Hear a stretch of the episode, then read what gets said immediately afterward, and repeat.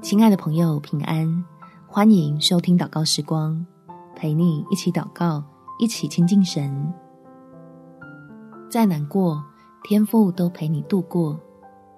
在罗马书第八章三十八到三十九节，因为我深信，无论是死是生，是天使是掌权的，是有能的，是现在的事，是将来的事，是高处的，是低处的。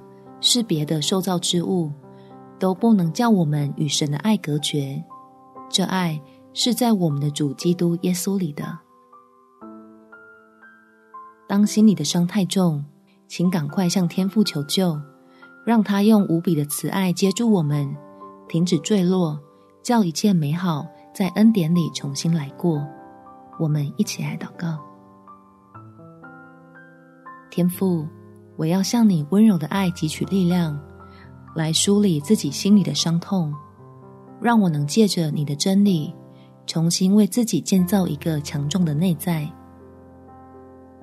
能够正视那些汹涌的情绪，却不至于被彻底淹没，安心在你的陪伴之中，找到合适自己的步调，透过十字架的恩典，将那些悲伤、愤恨、羞愧。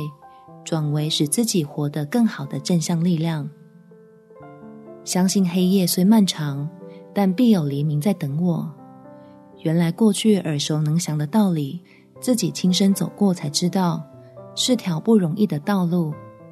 而幸好我没有被打倒，也没有事物能够隔绝你的爱。